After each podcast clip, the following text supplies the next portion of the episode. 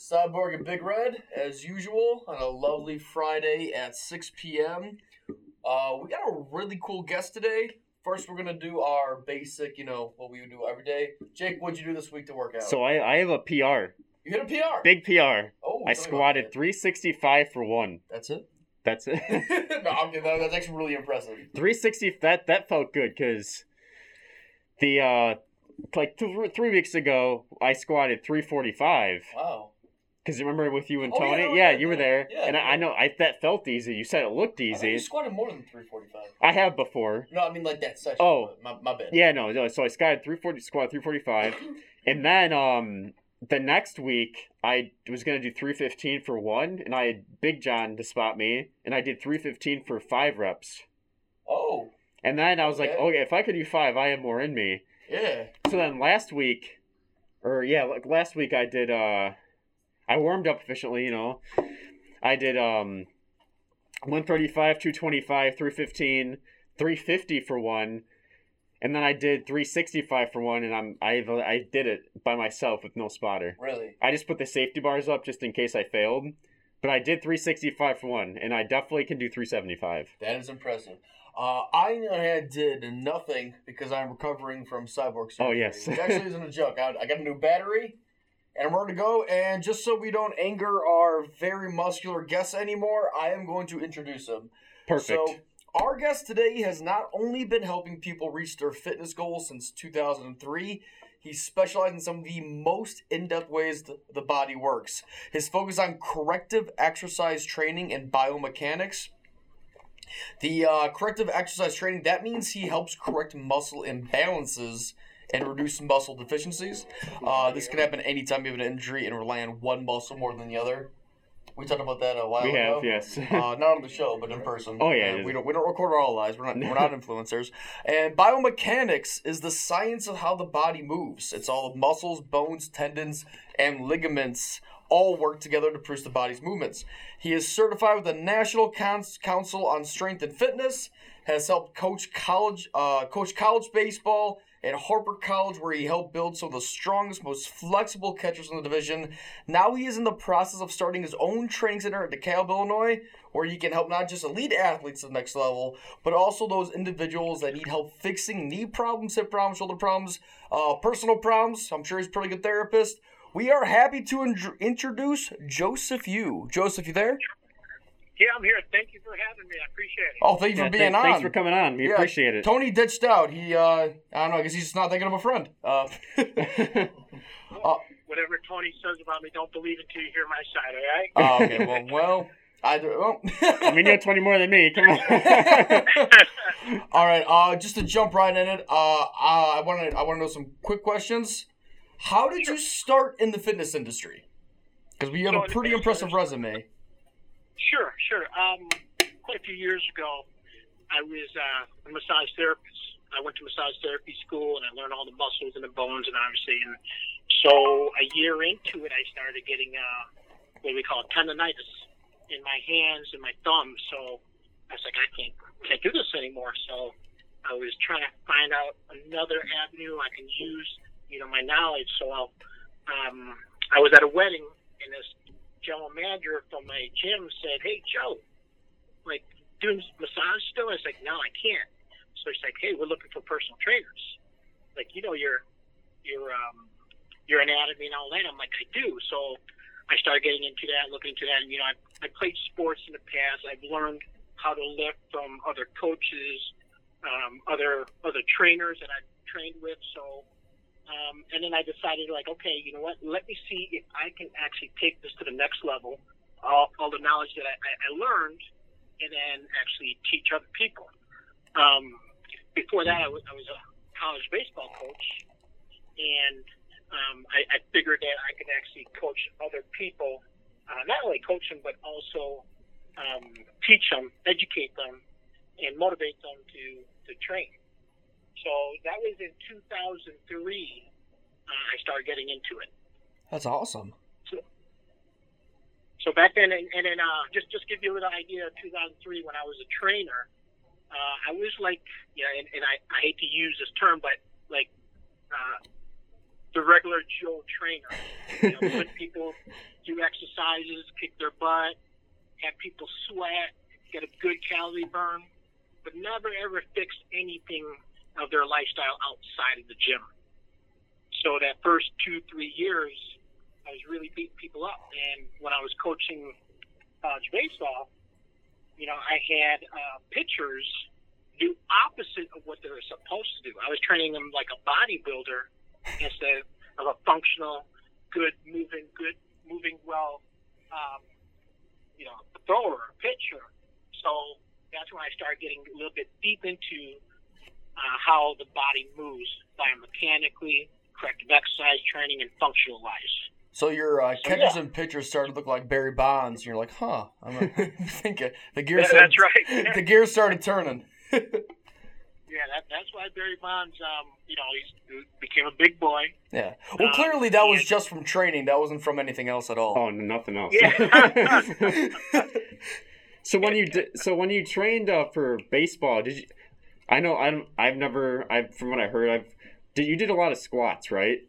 A lot of legs and. So- you know what? That is correct. Um, back in the days um, when when people were training, so for instance, uh, the big people that were really really working out were guys like your Mark McGwire and Jose Canseco.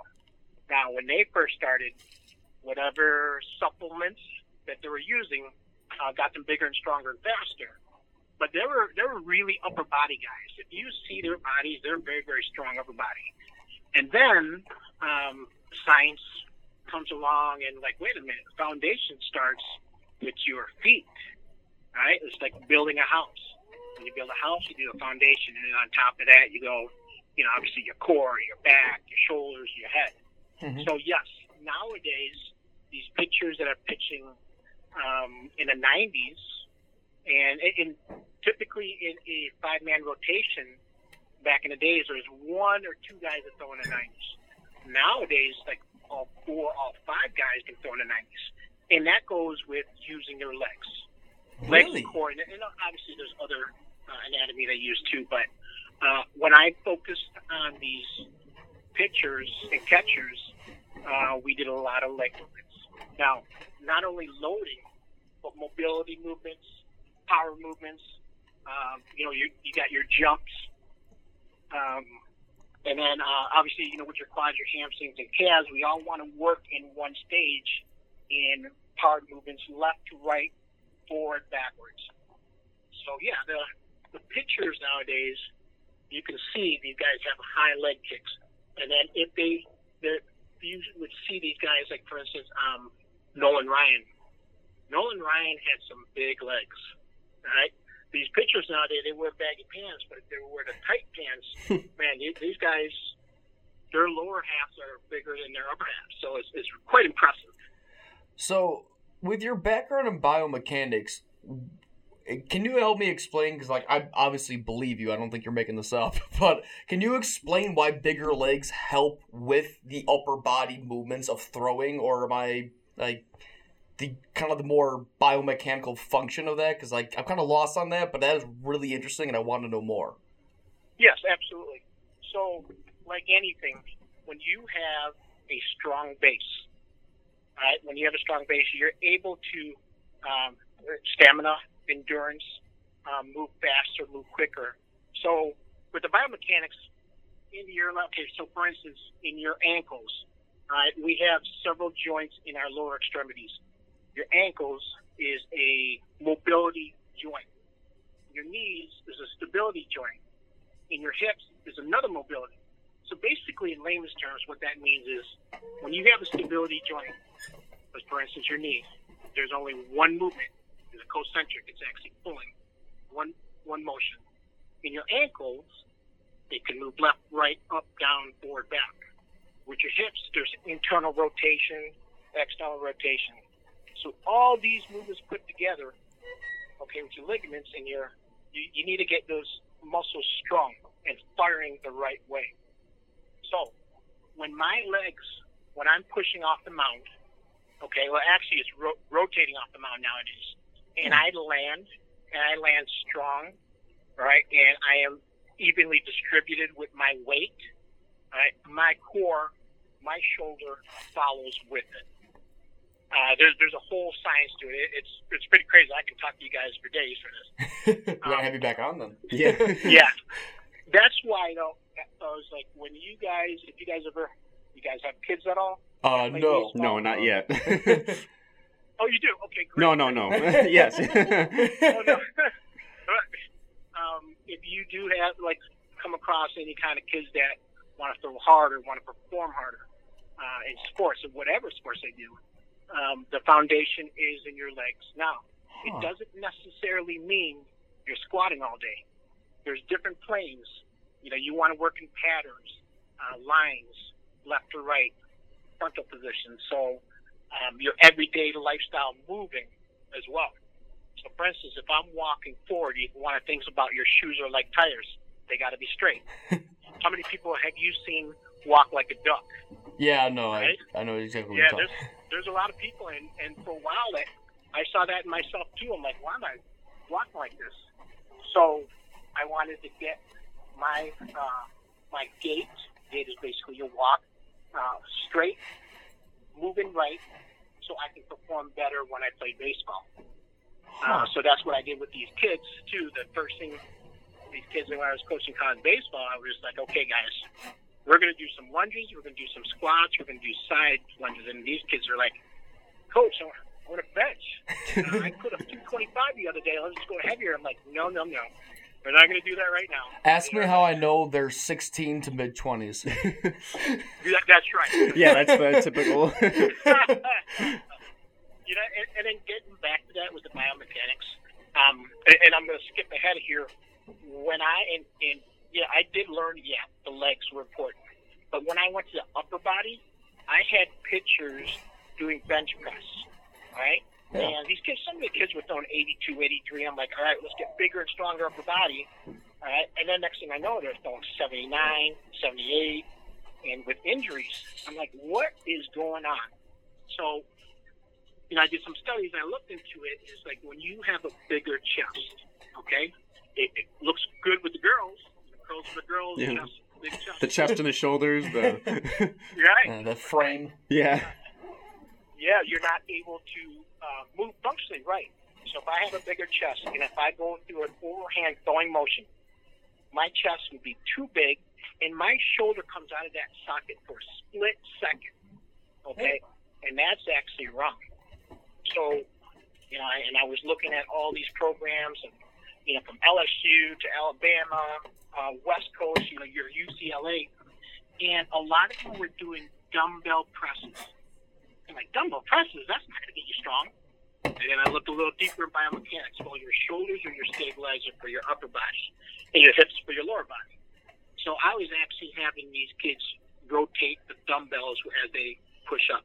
So just So just to interject real quick, you're saying to rotate bench and dumbbell because I just want to say that louder for Jake because he doesn't, you know. Yeah. So So just so you know that now, we have Yeah, a so professional. I'm a big fan of uh the I do mostly for my chest days I do uh dumbbells, mostly incline dumbbell press, and I rarely do bench, r- or flat bench I should say. Right. So, uh, so I'm older now. I'm 47. Back in the days when I was, like you guys said, 16, 21, all the way up to 30, like I was bench pressing with that bar hard. Well, you know, yeah, I got up, uh, I put up 415, but the only thing I got benefit was is I got my elbows were bothering, my shoulders were bothering me.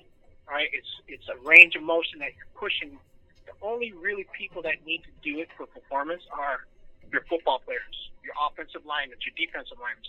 They're pushing, pushing, pushing, right? Mhm. So, um, and Jake, just to let you know, as far as why we do the dumbbell and rotation. So, if you if you guys know about um, the throwing motion for a fastball, a fast. if I throw a Oh. fastball, my wrist from seeing it from a catcher or the batter, my wrists are fat wrists. So it's almost showing my palms as I throw. Okay? Okay. So when I press my dumbbells, I am I've got my dumbbells at a lower deficit position, right by my armpits. Right, my palms are in. As I press forward, my palms are out. Mm-hmm. Right, they're facing my my knees as, as I'm laying down. Right, so I'm rotating, rotating. it's the same motion as throwing a baseball with a fastball.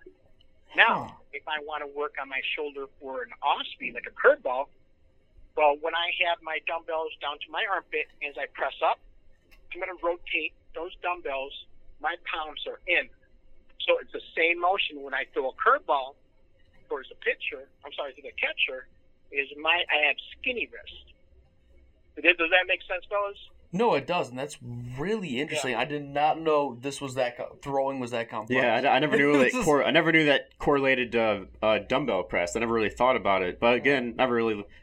Not a big baseball player, But so I actually, I actually have a question. Um, just saying, knowing now that you work with a lot of pitchers, what can you help me with the science of when people say that throwing is awful for your rotator cuffs and shoulders? Because I have heard former baseball players say like, "Oh, that's the reason."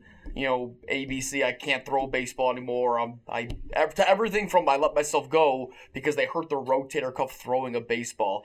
Is there any science to that?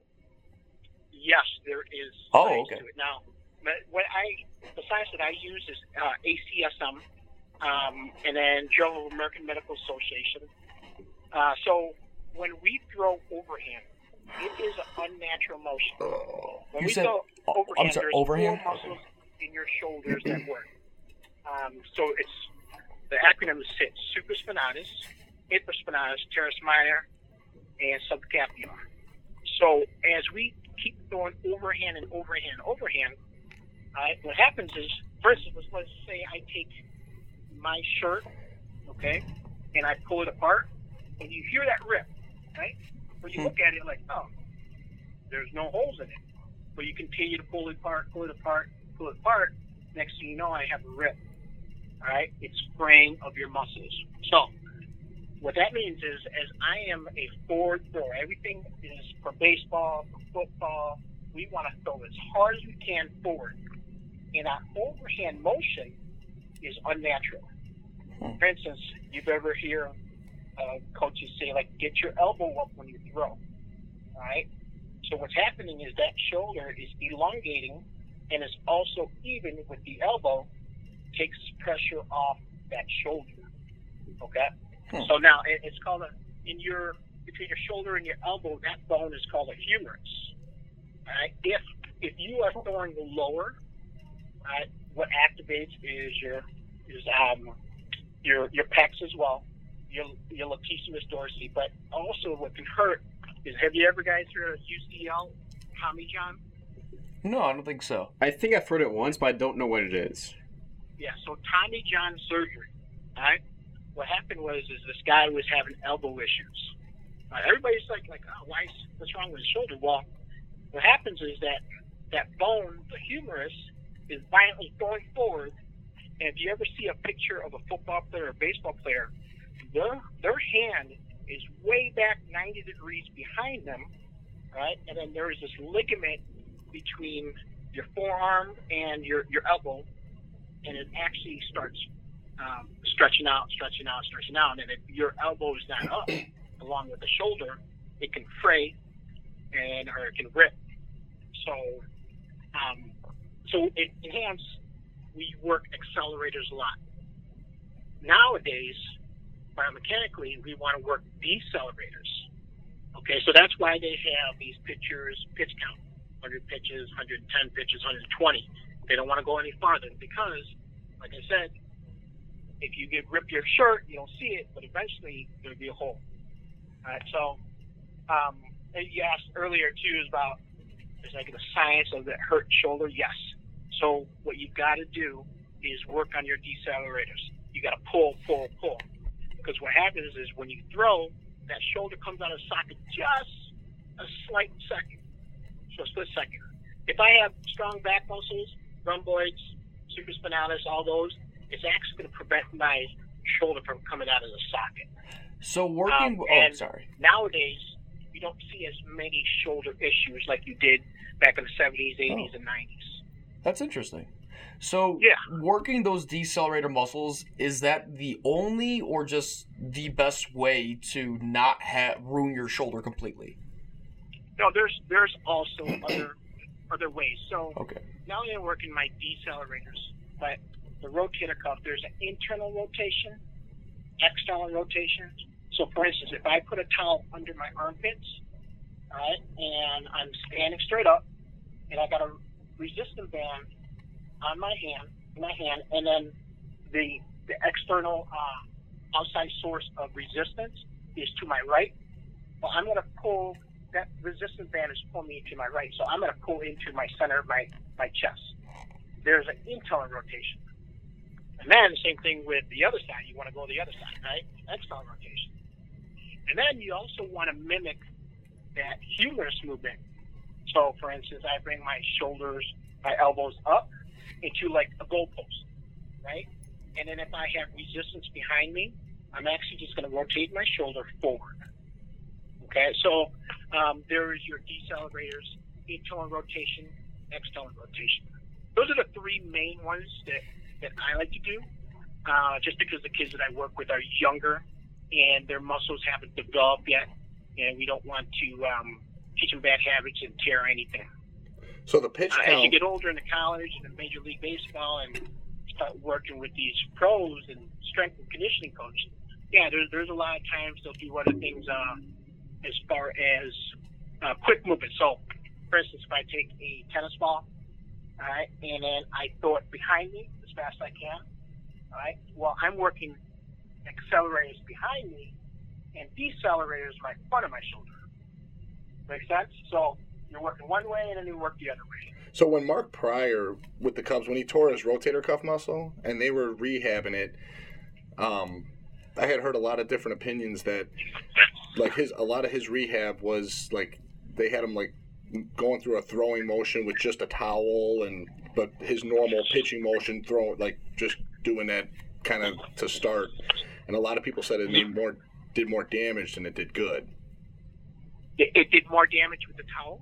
Yeah that going through the same pitching motion because it didn't strengthen any of the muscles that caused the damage in the first place they're the muscles that were probably weaker Right. So the concept of throwing a towel, which which uh, it, it is a good concept because when you throw, let's just say I take my two fingers and I put wrap it around a towel and I'm throwing, it's air wind resistance, which is which is good. hmm But at the same time, if you are biomechanically moving wrong and, and you're functionally moving wrong, then you can actually have bad habits. so he was Um, still going through the same I- I- the same motion that probably caused the damage and they didn't change that That may be a possibility. Uh, one, or they might have not identified uh, which four muscles in the shoulders is has a tear. mm. So you, you, you got to get down to the source of it. Now, um, there's other theories. A lot of people like to uh, chiropractors and everything. They they use um, the stem. Um, they use resistant bands in holding as far as static motion. So there's there's two motions when you work the shoulders. There's dynamic dynamic and static. Dynamic is, for instance, your it's a moving motion. So if I stretch dynamically, is I'm moving like um. You guys remember Michael Phelps? Mhm. Yes. Yeah. When, right before he went to jump in that pool, he was slapping the back of his back with his long, you know, oh yeah really? arms. yeah that's right i remember that I had no idea Yeah, about that that. is- That is called a dynamic movement, and it is also, believe it or not, a rehab movement as well. Um, and then that's dynamic movement. So static is when you stretch. Let's just say I take my elbow, pull into my chest, and hold it there for 10 seconds, 15, 30 seconds. hmm So that that is also a physical therapy movement as well. Um, and then there's, like I said, guys, there's so many modalities as far as how to rehab your shoulder. Um, I, I try to try to dummy it down, keep it simple, right, and work on three things, three movements. If that doesn't work, okay, like now, now I'm a surgeon, all right? Those three Like, okay, now I'm gonna look at something else and work with this. So um, I've, I've had in in the past there, those three main things that I use. Uh, probably about seventy percent of my pitchers, catchers, and people that throw with shoulder injuries, um, I've actually got their arms stronger and throw with less pain. So then, Um, uh, where does do you uh, do you have your uh, do your uh, the younger younger guys you train? Uh, do they have to do overhead press? And kind of where does overhead press stand in your type of training? Okay, so for the young young kids, so for instance, um, so I have a 12 year old. Okay, so if I I would one is I would not have him do an overhead press, uh, just because there's two two reasons why. And, it's the same thing with as you get older when they doctors say like, oh, if you got shoulder injuries, don't press above your head. There's two reasons why you can get a shoulder impingement. Okay. Uh, secondly, too, is if you're not strong enough and then that shoulder goes out on you, well, basically that weight can fall on your head and you can get a concussion. And I said, really? And, you know, these doctors like, yeah, that's another reason why. I'm like, okay. So uh, what I like to do instead of an overhead press, I like to use a resistant band, all right, and then push it out like a YMCA, like you're doing a YMCA. Oh yeah, yeah, that um, makes So- sense. It's not exactly over your head, but it's more of a 45 degree angle. I see. You said because now I heard you say if you're not strong enough. So do you rec- recommend just beginners and maybe some novices not doing the overhead press and leave it to the experts, or do you recommend no one should do overhead press? Wait, did you say leg press or overhead? Overhead press. Overhead press, yes. So if you are a beginner, okay, so for instance, if I had you, Jake, if you're a beginner, I do, well, first I would actually have to do a, a screen to see how your body moves in alignment. Okay. If your right shoulder is higher than your left, like, ooh, there's going to be issues if we do overhead press.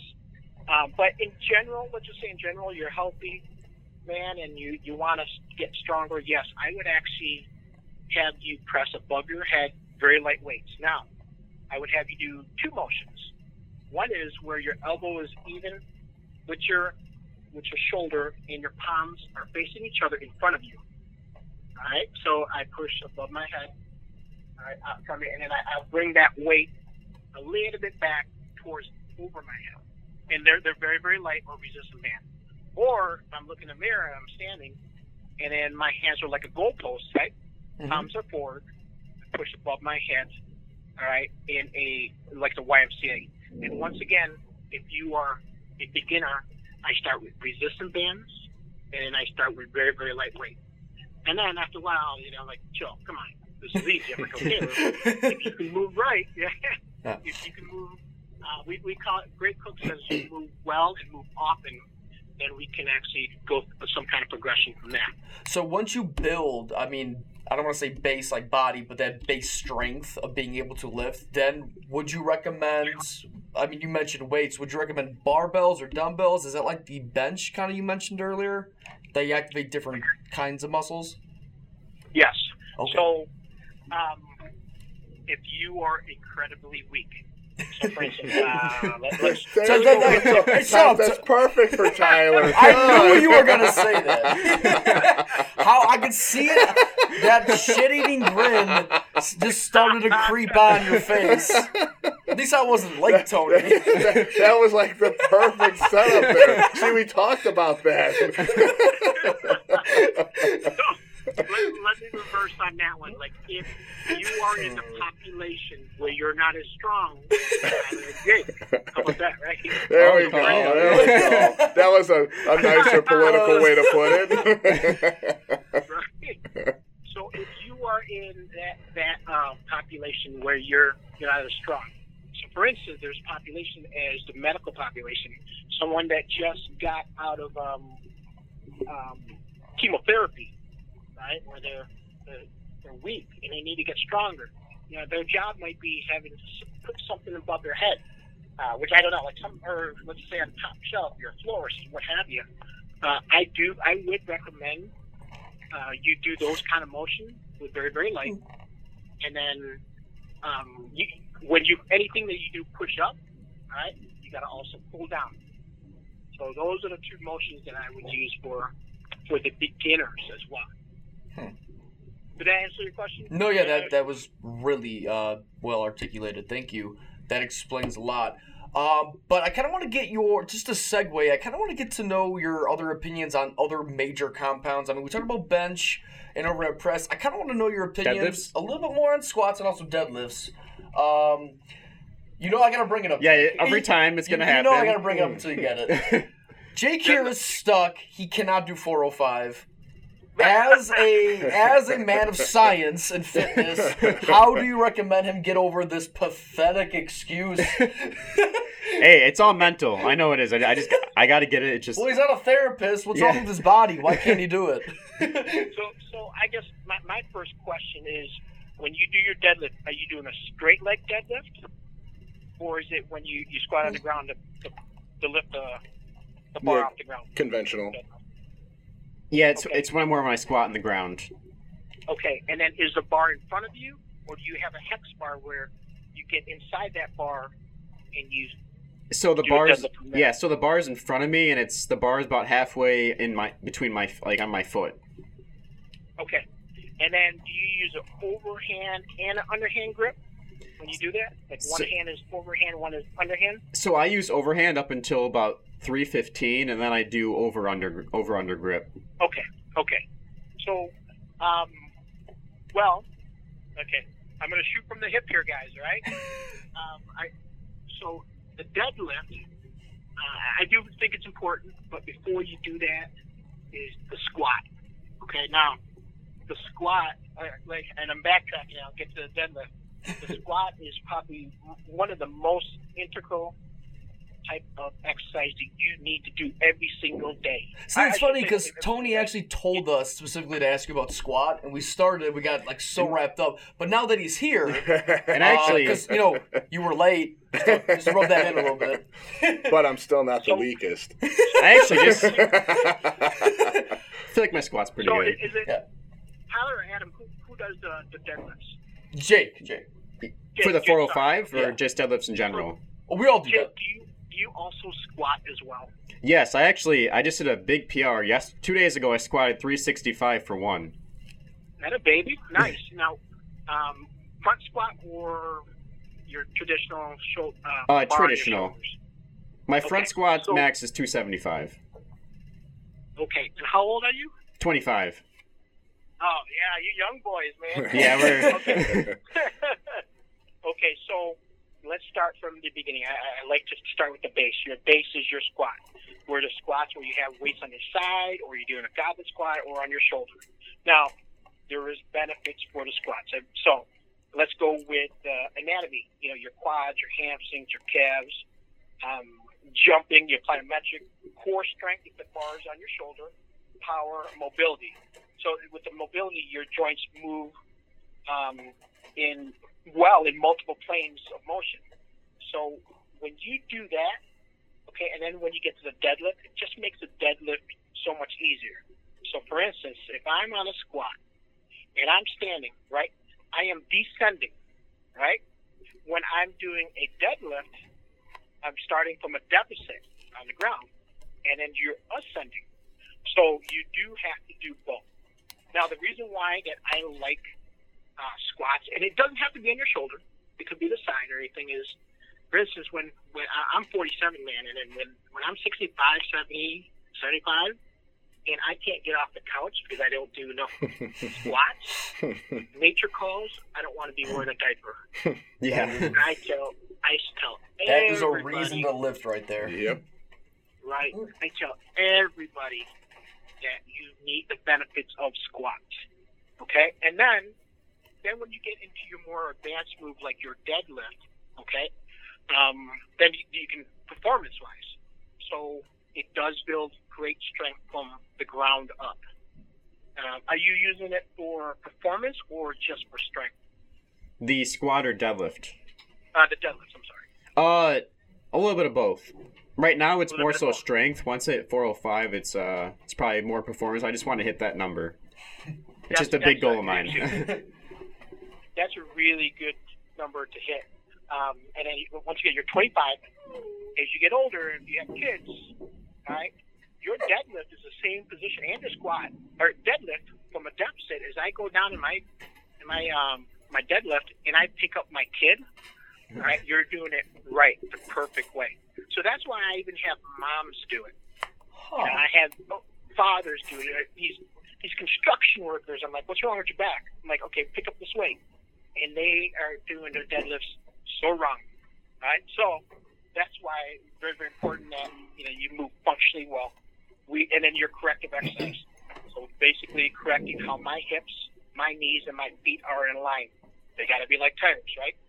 And then obviously with your deadlift, sometimes that you actually can, you know, point your toes out into the sumo deadlift as well, which is very, very good for your butt. So if you want to get a nice big round butt, around your legs, do those, right? I do do sumos on leg day. I haven't done it in a while, but I, I change it up. Leg day, sumo, conventional for back. Okay, I need to write this down because Tony's not lying when he says I'm the weakest one here. I look like a skeleton that you glued a six pack on, and that's about it. Hey, are you- What are what are some of the like common squatting techniques that you see, like the mistakes that you see? the, the mistakes common. Okay, Mhm. so what I do see is like when people are squat, right? They are one. So there's your imbalances. So there, there's so many um, definitions of imbalances. If I'm right side dominant, okay, my shoulders higher than my left in, in a standing position. My shoulders are rolled forward. Uh, it's called anatomical position, anatomical neutral position. My shoulders are back. Right, and then now let's go into lower extremities. As I go into a squat, sometimes the heels will come up, which is extremely bad. Okay, and then sometimes your knees will internally cave in, in layman's terms, which you can tear a knee. Oh. Right, and then sometimes the knees will go past the toes. right? which is uh, very very bad. Okay, because there's no support. Right, we talked about having the ground as your base. Right, if your knees are past your toes, then you have no support and strength to push that uh, weight up. Now, and just if you do do it, just because you're 25, young and, and healthy, but after a while, remember I told you about that shirt? If I pull it, pull it, pull it, you don't see any fraying or no problems. Years later, then you can have knee issues. But now, Um, just to just to clarify real quick, Joe, um, so everybody knows, when you said at the beginning, when you uh, if, if your heels raise on the squat, you said it's very very bad. Can you explain? Just give a quick uh, explanation as to why that's really really bad. Yes. Okay. So as I lift my heels up, right, um, what what turns off as far as muscles, Mm-hmm. okay, or doesn't take over, is, is called gastroc and soleus. That is in your calves. Mm-hmm. Okay, very very important for your um, your squats, and then your your hamstring hamstring compartments.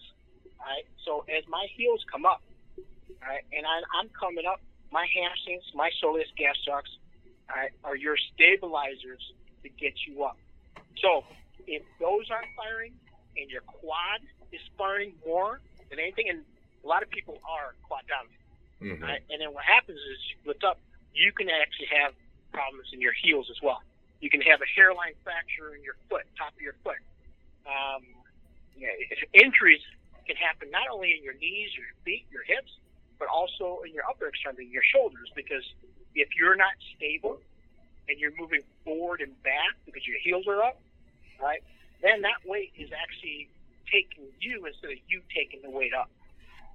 So that's that's one thing as far as your heel going. Now, I said earlier too that your knees should not go past your toes. Mm-hmm. In the past, it was your knees do not go over your toes. Well, there's nothing wrong with having a little um, dorsiflexion and uh, Tony, Mm-hmm. uh, dorsiflexion and what's the other flexion? Um, oh, it took my on the tongue. spot now. He's Come on. making the face. yeah. Oh no no no! It, it's dorsiflexion is where, and there's plantar flexion where you plant where you push down like on a um, like a car car brake, right? So that is plantar flexion. That is when your heels come up. We don't want that. We want to make sure you have a little dorsiflexion. Basically, is your knees can go over your toes because that's actually a range of motion. Now, eh, man, I can go into range of motion too with biomechanics, but um, you need to keep those stable. I said earlier, the stability joint, okay? Your ankles are more of a hybrid, stability and mobility, but your knees are stability. It only bends one way. Mm-hmm. It doesn't go left or right. It just bends into a curl motion. Does that make sense, guys? No, that makes perfect Yeah, sense. so just over the toes, not past the toes, just to clarify for everybody, right? Is okay. hmm But a lot of people don't do that. So there is a kin- kinematic sequence. When I, uh, you know, I'm kinematic basically is like, you know, step one, step two, step three, right? The very first thing when you guys squat, next thing you guys do, next time you squat, all right, have that bar on your shoulder, all right, stick your butt out first. That is the very first thing that you want to do. Okay, it, it, as far as I've learned from biomechanics and strength and conditioning coach. The reason being is when you stick your butt out, it's going to force you to think about sitting in a chair.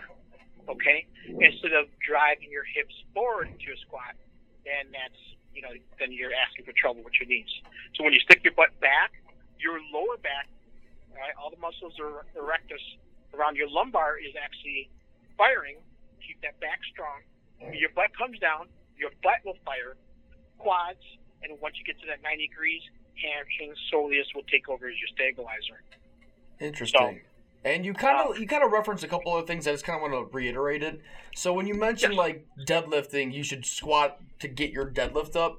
Is there anything you should do? You kind of mentioned that early episode. Uh, anything you should do to get your squat up, or should you squat as you do like lunges, leg press, uh, leg extension, or should you focus on those first, or should you do sh- should you squat and do those exercises to kind of build so your the squat? very, the very first thing that I do when I have somebody new, yeah, I have them do. They, they all know they're going to do squats. Now, Mhm. when we do squats, we use a, uh, it's called a TRX or, or some kind of something that will actually help you get down, where you hold on to a chair, a bar, or a strap.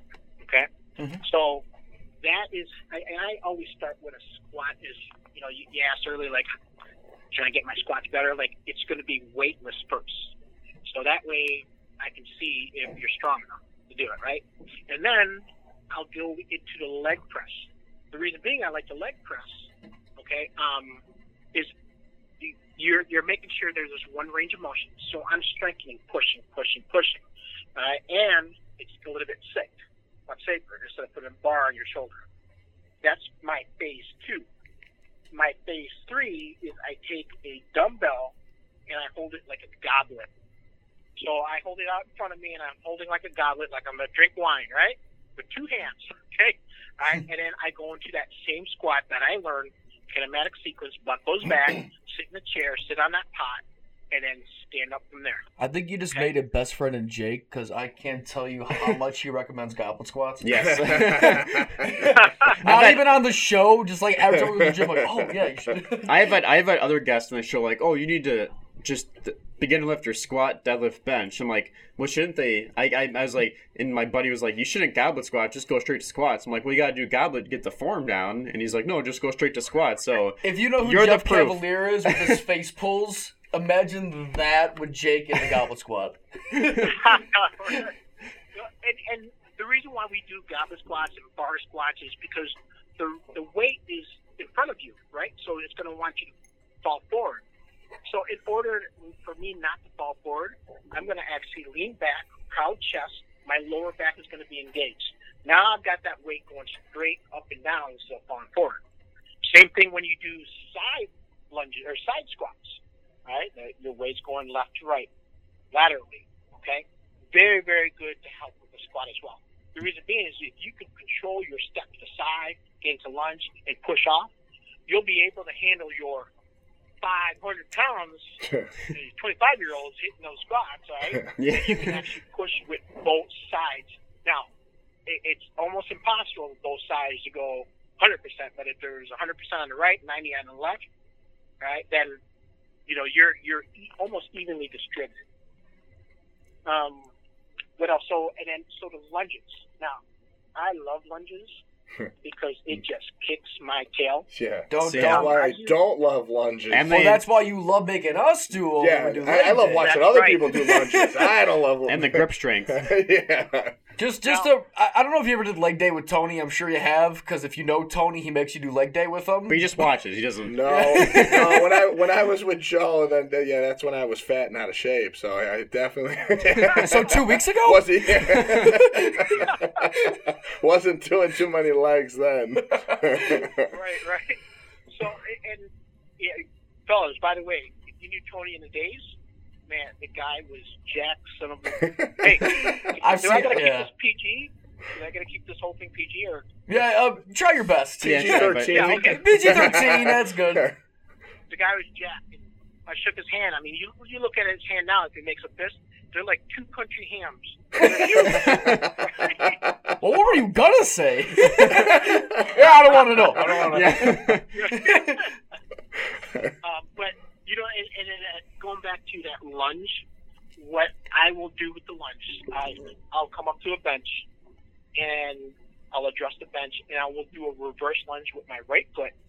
So now I'm going into a deficit, and then what I'll do is, and then when I come up, I'll take that same right foot onto the bench into a step up. So I'm going into a descending and ascending, just almost same, and it's only one side, right?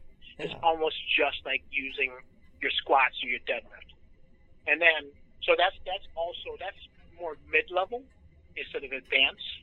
And then we put weights obviously on one side, you know, in front of you or on your shoulder. So, but fellas, man, if I if, if I can see you one time do your deadlifts or your squat, oh man, I'd love to critique you and break it down. Oh, we're, we're gonna have to Oh yeah, we're about to make that happen for sure. We're gonna have to film that. Yeah. Yeah, what, we. what do you think is one of the muscles that's like the pe- people overlook the most when they squat? So, meaning something that you could um, improve on outside of the actual squat to increase the squat. Does that make sense?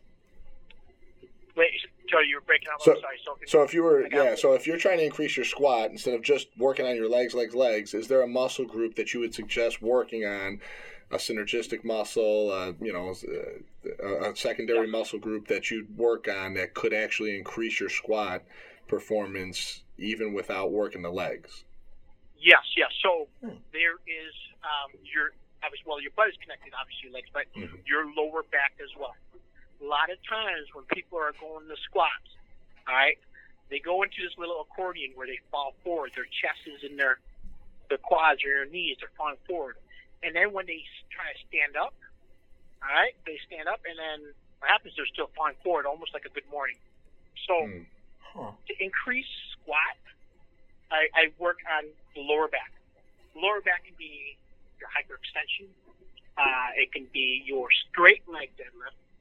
Okay, because that that'll activate. It's called the posterior. Everything from your heels, your butt, your hamstrings, your butt, all the way to your lower back, and that's going to help uh, strengthen because it's also a stabilization method. Right, it prevents you from falling. Um, another thing is obviously the core.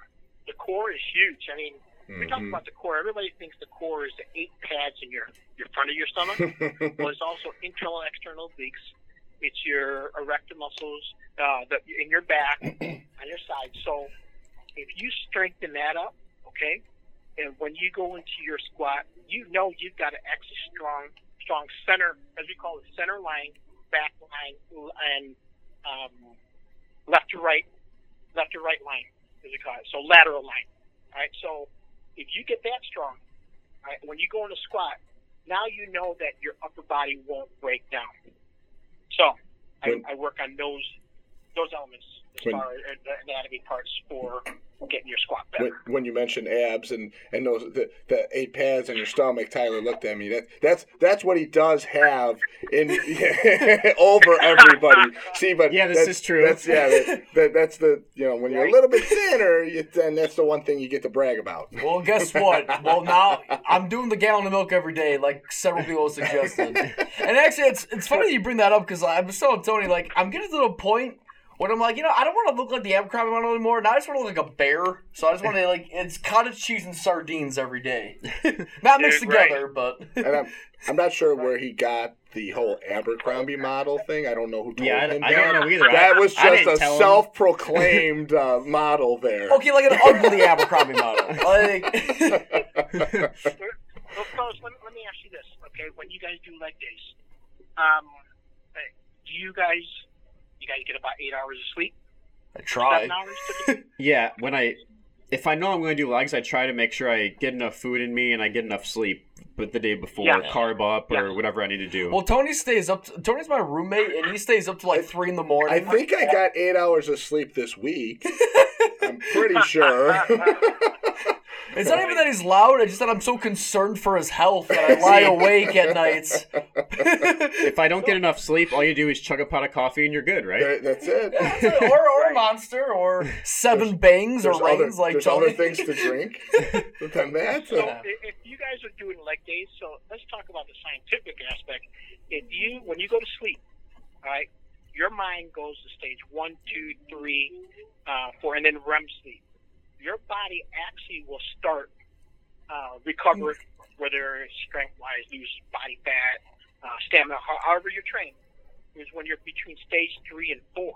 Hmm. And when you're in REM, that's when you're, you're dreaming and Mhm. Yeah. six pack, eight packs, what have you. But so very, that is very, very important that you can because you'll you'll go through these stages. and It's it could be hundreds of times. Some people don't get to it to be like you know like 200 times, 50 times, what have you. But very important that you can get at least seven. eight- Eight hours was the rule of thumb before. Now it's seven. Now the second thing I want to ask you guys, your water intake. Mm. Right? Everybody talks about like you need to drink more water, you need to drink more fluid. But exactly how much water are we supposed to drink? So, Jake, let me ask you this: How much water do you drink? I drink uh, about a gallon a day, A gallon a day. Look at you. Mhm. Okay, how much you weigh? 195. One ninety-five. Uh, Mr. Adam, how much? Tyler. Tyler, Tyler.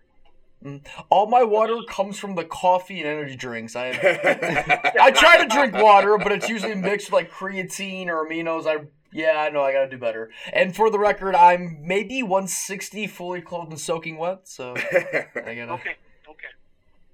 So think about your body, all right?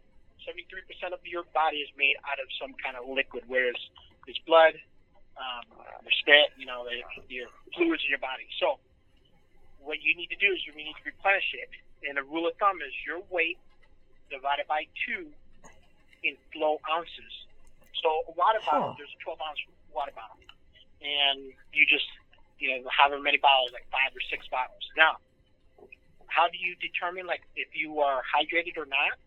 Is at the end of the day when your nature calls and you got to use that washer and your urine is clear, you're hydrated. Okay. if there's a little bit of tint, if it's dark, it's black, then you need to drink water.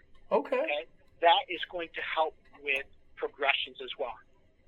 All right, so that's number two aspect, and then number three is your recovery. Everybody talks about recovery. What do I do to recover? Well, I stretch. Uh, I don't do anything this day. You know, I, I ride the bike. But there, there's several aspects that you can do.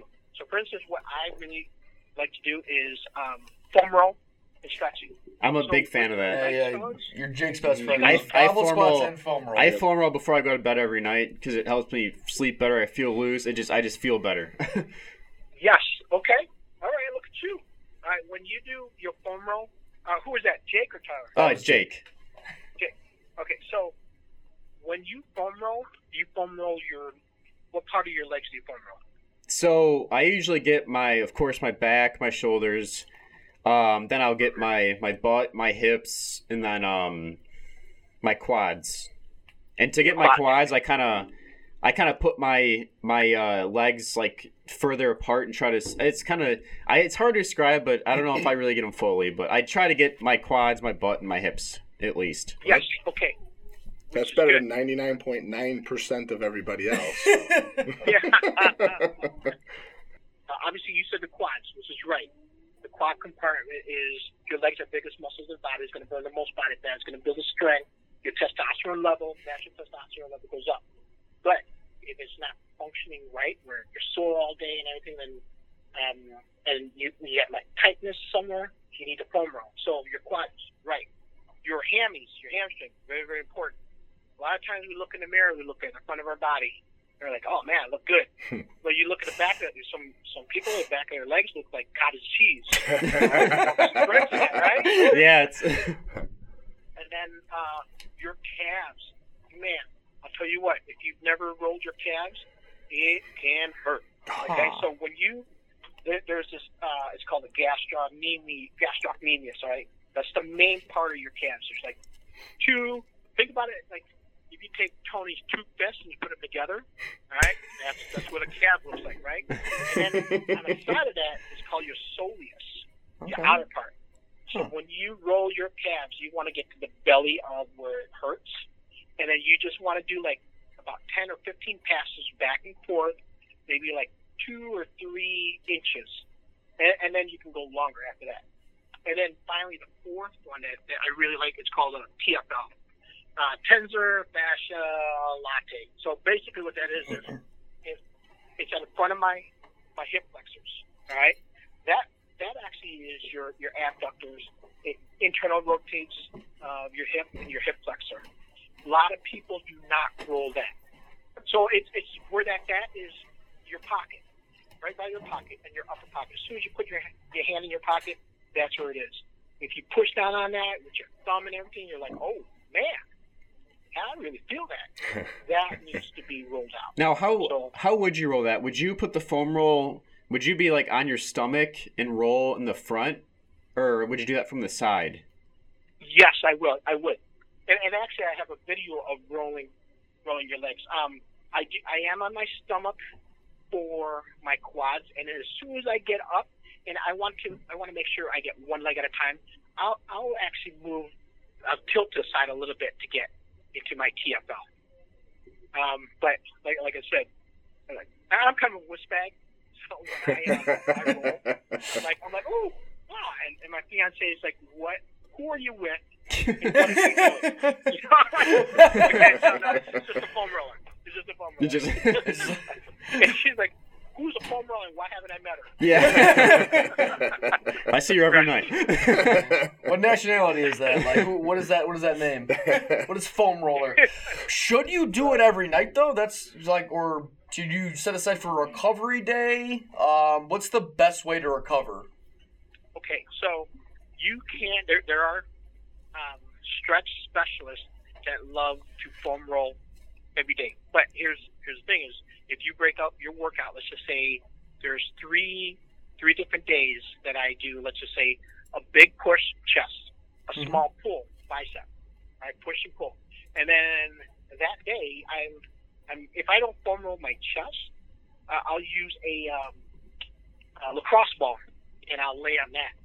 Okay. Okay. So then, if I do a big pull and small small press, my back is my pull, and then the small press is my tricep. I'll lay on that foam roller and really get there too. So, yes, you can actually foam roll every day.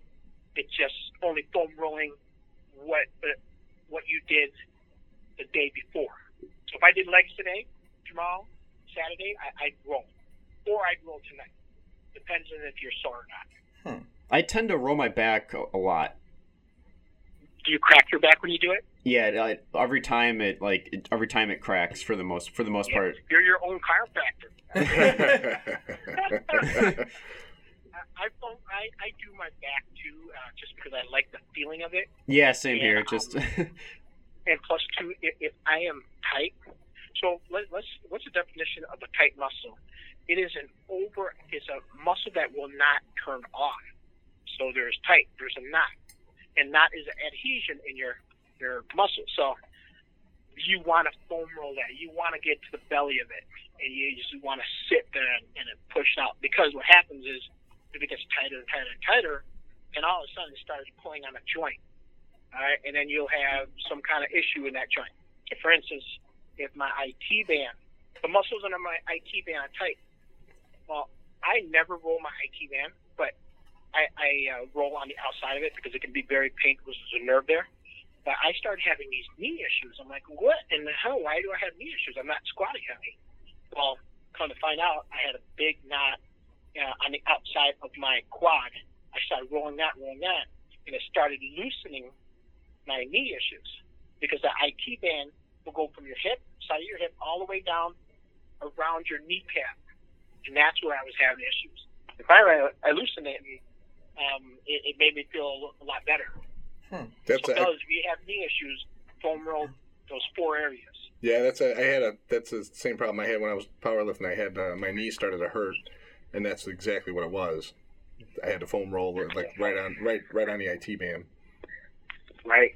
Yeah. Right. Now, Joseph, I mean, I feel like we could talk to you for another full three hours about recovery, and we gotta have you back on, but we are out of time, my dude. So Where- where, I got uh, one last question because I'm really curious about it.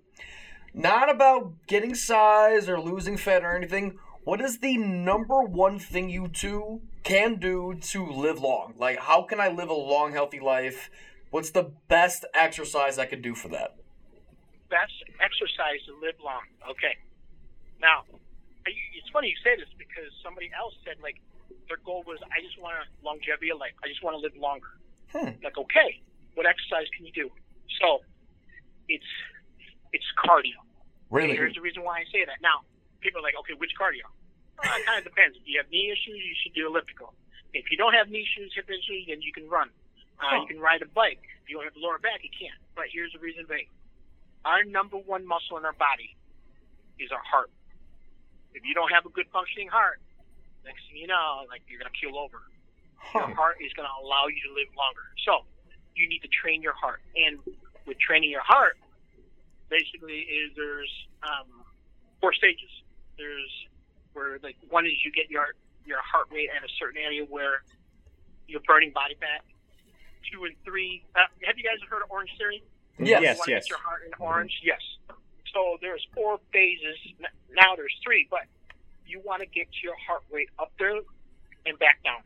So, for instance, like you look at a long distance runner, he's pretty skinny, right? Mhm. Right. A lot of those guys live pretty long. You look at a sprinter, they got more muscle mass, right? You, and you look at both of them, they're both runners, but one has more muscle mass because about 90% of us that's in the gym, we are, we are our body is born like a sprinter. So you want to get your heart rate up and back down, up and down, just like a sprinter. That's going to teach your heart to be able to um, take that resistance, right, and then recover quick and fast. So kind of like a HIIT. long distance runner, when you're resting, man, your your heart rate at resting is really low. It doesn't need to pump throughout your body to keep you alive. So kind of like HIIT So- training. Which one do you do? I, I do both. Interesting. Nice. So there you go. Is it, did that help? No, that that's very helpful. Um, Do yeah, you count no, lots of reps as cardio? so Right, what, right. what what we'll have to do is we'll have to talk to you afterwards and uh, see where people can reach you so that way when we post everything we got you know your information down so if anybody has questions or wants to train with you they can always reach out to you Awesome. I'm also really curious. Where have uh, you said you? I I'm I genuinely curious about this. You said you posted a video on foam rolling. Like, where can I find that? I want to learn Yeah. more different, like different, more like more techniques, different areas I can foam roll. So, um, Instagram and Facebook, there's this uh, a- place that I work, a small little gym.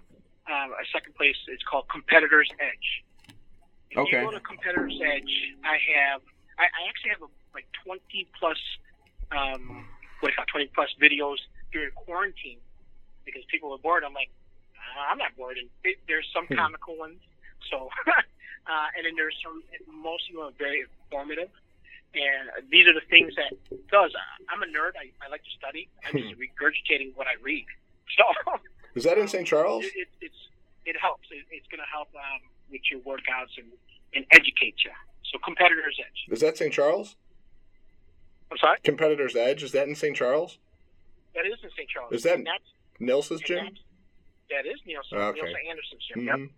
okay awesome well thanks a lot joe i appreciate your time man Yeah, fellas, thank you very much. I really appreciate uh, having me on, and um, yeah, I had a lot of fun. yep Yeah, thank forward- you very much. We're gonna work out one day. You know, I would love, I would love to have you like tear apart my deadlift for him. yeah, so we're, we're gonna have to we're gonna have to schedule a You it. time where uh, you got a little bit of free time and we can all come to you over there. Maybe meet meet up in St. Charles. Yeah, that would be cool. All right, let's get that All planned. right. All right. Thanks- Thanks thanks for having us. Thanks for being on. Have a great day. Yep, You you too. Thank you. Bye. Bye. Very uh, That was a very, informational. knowledgeable man. Very Yeah, knowledgeable. he knows his stuff. I'm glad he likes foam rolling and goblet squats as much as me. so now, now you gotta work out with him. Now I gotta work Uh, out. Be best friends. uh, but yeah, uh, that was pretty awesome. Yeah, it was Tony came in late, but you know. Yeah, that's Uh, It's well, okay, okay, we I showed. I showed. Hey, I never but- missed. If Yeah. he keeps saying it, he's gonna keep roasting me. Yeah. So let's. Hey, we all have our I- little roast, I you was know. bu- I was busy pulling 405. Oh. See, when he said you gotta do deadlifts to lift your kids, now you can lift your kids. Yeah. Yeah. Morbidly obese. now we use my kid as a, a way, like just stay right, just stand right there, just just stay right there for like an hour, okay? Or what, I, you know, I hope you're cursed with like 13 kids all at once, and you have to lift all of them. So that, there, there- uh, there we go. It's 406. For us. Oh, can't do Oh, it. Can't do it. One of these gotta die, little Jake. Yep, Yeah. well, you gotta go. Someone's getting adopted. Yeah. that one's not going to college. Sorry. yeah, You won't uh, survive the winter. every guest uh, Tony knows we need to. I want to meet them in person and work out with I know, them. we, got, well, we still gotta, we still gotta meet uh, Mike. Matt, Matt. Matt. Okay, now, now I feel bad. That's right. Joe forgot your name, so he's yeah. yeah, no, I don't know. I don't know where you got Adam Now from. wait, you gotta forget his name now. Well, see, I feel like you told him Adam just to mess with No, me. 'cause that's I- something you would do. I even messaged him your name. I don't know. I don't know. I did the intro. Maybe he's like, "Oh, he sounds weak. That's probably that's an Adam. Adam's a weak Sounds like name. I'm sorry. I'm, I'm sorry. Well, so is Tyler, but Tyler does sound like an Abercrombie model, though. Yeah, I so know. You, you got that. see, I just had like the dirty mustache and the lazy eye. If I had those, uh, you'd be eating your words. And I work Uh, for State Farm. But yeah, All this right. is uh, this has been Fitfulness. Uh, great, Great episode. guest. Great guest. Uh, yeah, I'll see you guys next week. I'll see you next week. All right, get lifting.